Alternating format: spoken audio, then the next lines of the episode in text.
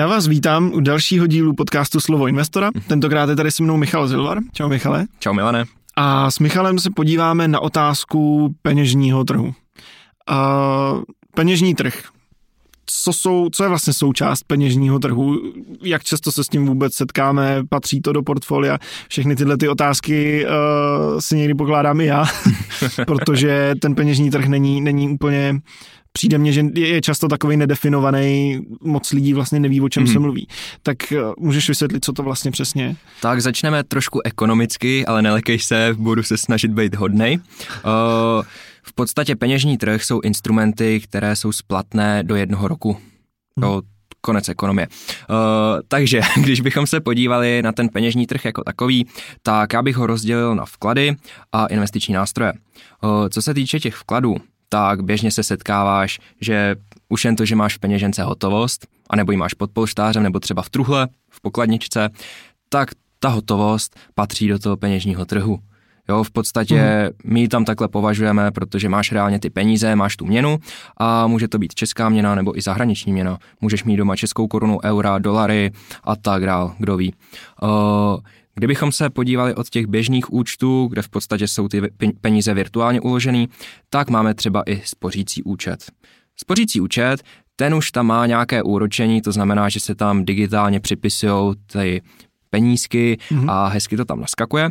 S tím, že spořící účet je maximálně flexibilní produkt, který dnes funguje prakticky jako ten běžný účet, s tím, že ty tam můžeš kdykoliv peníze nahrát, většinou je můžeš kdykoliv i vybrat a je jedno, jestli tam pošleš 100 korun, 100 tisíc nebo třeba milion. Samozřejmě jsou tam nějaké stropy nebo minima kvůli nějaké úrokové sazbě. Mm.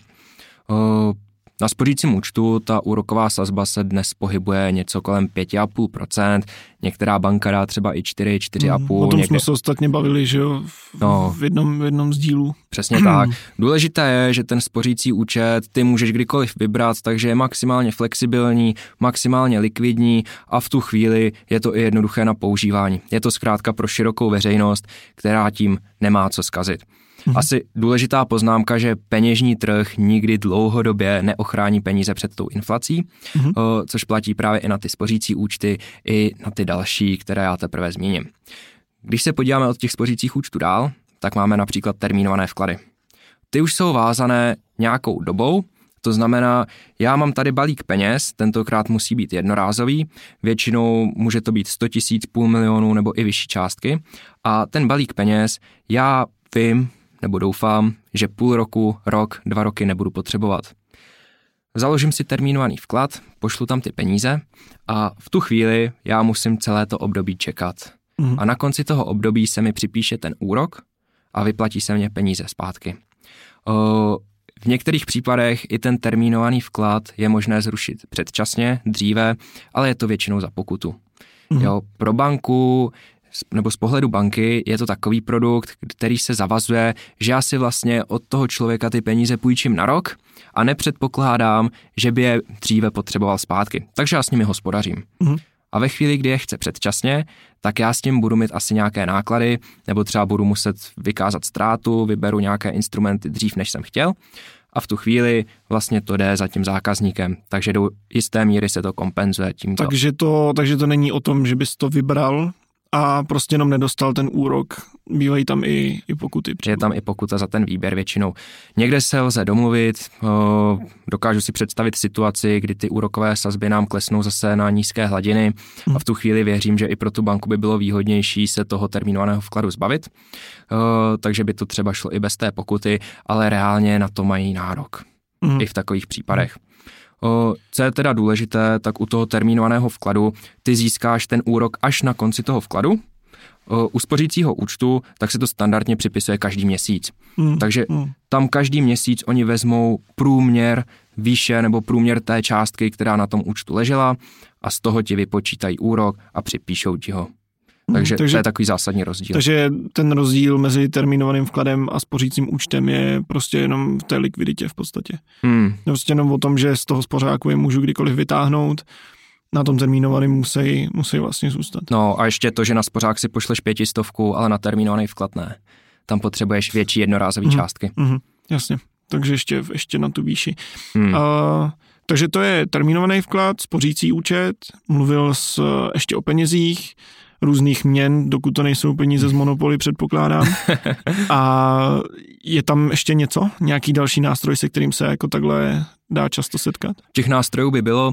Uh, Myslím, tak... z, těch, z těch, se kterými se reálně jako můžeme můžem setkat nějak. Jo, já vím. Uh, takový to nejběžnější stavební spoření. Uh, hmm. S tím se setkal snad taky skoro každý, už když ty dítě jsou pomal, ty děti jsou ještě pomalu v děloze, tak už se upisují nový smlouvy o stavebním spoření, protože to nutně potřebují a je to pro ně dobrý. Každopádně stavební spoření. Uh, funguje to prakticky jako ten spořící účet.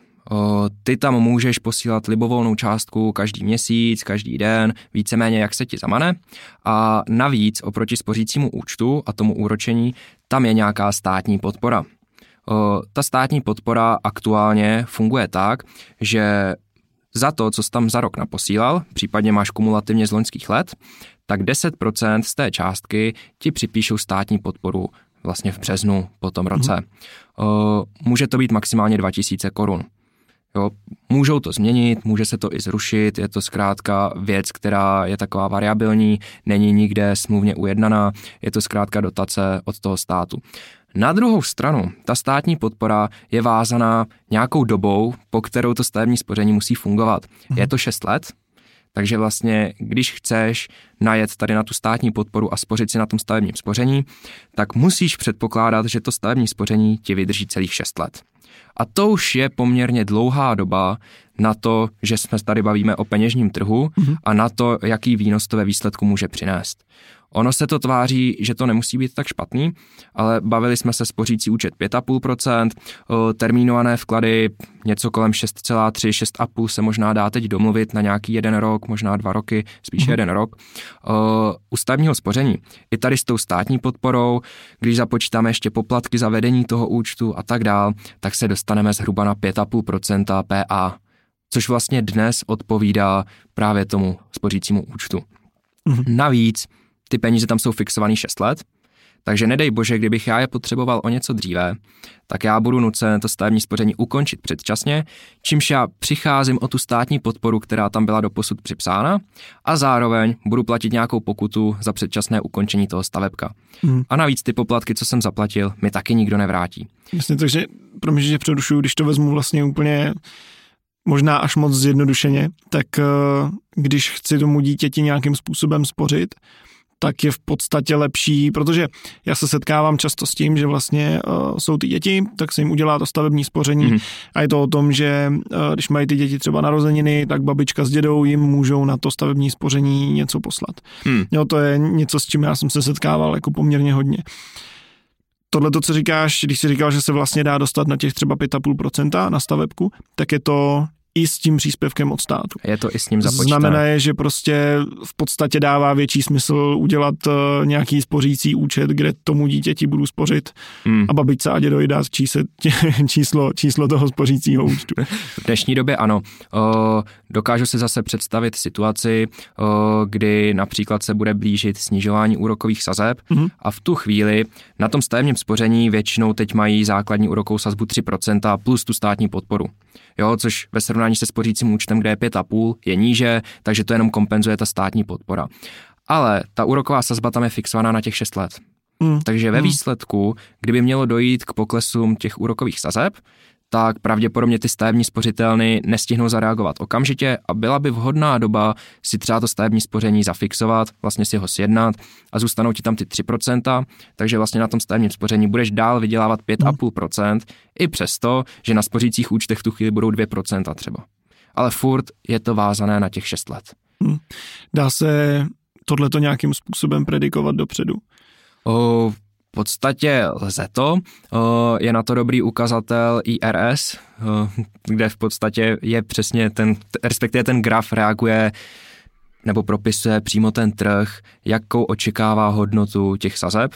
Mm. A většinou před zasedáním České národní banky, tak už tam nějakým způsobem ta čísla ukazují, jakým směrem ten trh očekává, že se to pohne a v tu chvíli se to propisuje.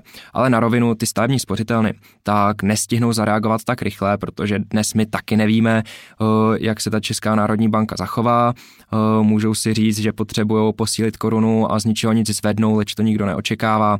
A v tu chvíli ta stavební spořitelna nedokáže reagovat do druhého dne. Takže nabízí se tam nějaký prostor, během kterého je možné to stavební spoření třeba si založit mhm. ještě za těch původních podmínek, anebo zkrátka počkat na ty nové podmínky, které budou zase o něco výhodnější. Mm. Takže to už máme v podstatě asi čtyři nástroje. Hmm. Ještě je tam něco, s čím se nějak hodně můžeme setkat, nebo tohle to jsou ty, ty nejdůležitější? Tohle jsou asi ty hlavní, samozřejmě existují nějaké směnky, investiční certifikáty a tak dál, mm. o, s čím se asi dnes může i běžný člověk docela setkat. Tak já už jsem i nakousnul několikrát ten repofond od Konceku, což je v podstatě investice do investičních certifikátů vydaných Českou národní bankou. O, to znamená, že banky vloží peníze do centrální banky za tu reposazbu, je to na dvou týdenní bázi, to znamená, za 7% aktuálně, kdyby to náhodou změnili teďka v nadcházejících dnech nebo v minulosti, tak to může být za jinou sazbu. A centrální banka vlastně poskytuje ten výnos té bance. Ty to mhm. nekoupíš napřímo, to už jsme taky řešili, ale můžeš to například prostřednictvím toho fondu, Jasně, protože kdyby si to chtěl domluvit napřímo v té bance, tak teď už to mám zjištěné přesně, protože ta mhm. poptávka byla tak 100 milionů. Pak se o tom vůbec můžeme začít bavit. Mm-hmm tak to je poměrně, poměrně už vyšší částka, když se bavíme o peněžním trhu de facto, že Přesně tak, navíc ten peněžní trh by neměl tvořit nějakou významnou část v tom portfoliu, takže Může se stát, pokud máš miliardu dvě, tak možná těch 100 milionů by se tam dalo mm. obětovat mm. takhle. O, navíc je to krátkodobá investice, likvidní, protože máš to prakticky jenom na těch 14 dní a můžeš to neustále točit dokola a dokola. Mm. Mm. Takže tam by to mohlo dávat smysl dočasně. Takže je to takový v podstatě krátkodobý hřiště pro hmm. 100 milionů plus. Hmm. Je to něco, to čeho se dá teď aktuálně využít. O, každopádně globálně, kdybych se podíval na ten peněžní trh, tak skutečně měly by tam být umístěny prostředky jenom ty, které já očekávám, že budu potřebovat v nadcházejících dnech či měsících, mm. ale cokoliv jiného už může být v jiných instrumentech, které mají větší potenciál, leč mají třeba i vyšší riziko, protože ten peněžní trh je fakt dost bezpečný, tam prakticky riziko může být maximálně třeba měnové. Mm-hmm. O, každopádně není to nic na dlouhou dobu. Takže třeba v případě toho stavebního spoření, kde už já dopředu vím, že to je horizont 6 let, tak by to neměly být jediný peníze, který já tam vlastně vkládám. Jasně, rozumím. Mm-hmm. O, pak mě napadá ještě daňová problematika, o, mm-hmm. protože tady u těch vkladových účtech ne u toho repofondu, to už je investiční, to je investiční instrument ještě kolektivního investování, takže tam může být osvobozeno zhodnocení, ale u těch vkladových účtů, tak tam se vždycky platí daň z toho úroku, z toho mm-hmm. zhodnocení. Mm-hmm. Jo, čili už když máš spořící účet, tak se ti tam připisují úroky, které jsou dávno zdaněny. A stejně tak to funguje u termínovaného vkladu a stejně tak na stavebním spoření. Zkrátka, tam se té daně nikdy nevyhneš, o, proto bych rád vyzdvihl, že když využíváš investičních účtů nebo investuješ do kolektivního investování, do podílových fondů, tak tam zkrátka můžeš být osvobozen a to v případě, že vybereš do 100 tisíc ten daný rok, anebo tu investici nebo podílový list držíš déle jak tři roky. Mm-hmm. V tu chvíli je tvůj jakýkoliv zisk osvobozen a neplatíš nic. Ale týká se to pouze fyzických osob. Jasně. U právnických mm-hmm. osob se tam daní vždycky ten výnos. Chápu, chápu. Tak jo, tak já ti děkuju za tohleto schrnutí, Michale. A tohle to byly teda, jsme se bavili o těch krátkodobých věcech, o tom finančním trhu. Uh, takový překvápko nakonec, uh, tady to téma bude vlastně uh, takový seriál, v podstatě o tom, co jsi mluvil o těch dalších, o těch dalších instrumentech, které se dají použít, tak o těch budeme mluvit za příště. Takže nás určitě sledujte, ať vám to neuteče, protože to bude čím dál tím víc zajímavý. Takže já ti ještě jednou děkuji, Michale, měj se krásně, rozhodně se s tebou rozloučím, čau. Děkuji. čau. A vám taky děkuji za poslouchání a nezapomeňte jako vždycky mrknout na vision.cz, kdyby vás už nebavil podcast, tak si můžete přečíst něco zajímavého, aspoň na blogu. Takže děkujem a mějte se krásně, naschle. Naschledanou.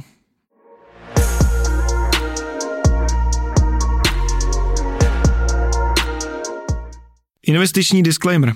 Vision Capital neposkytuje investiční služby ve smyslu zákona o podnikání na kapitálovém trhu. Pokud byste měli o investiční služby zájem, můžete využít oprávněného subjektu Wildman Silver Company. Podrobnější informace naleznete na našich webových stránkách nebo v popisku.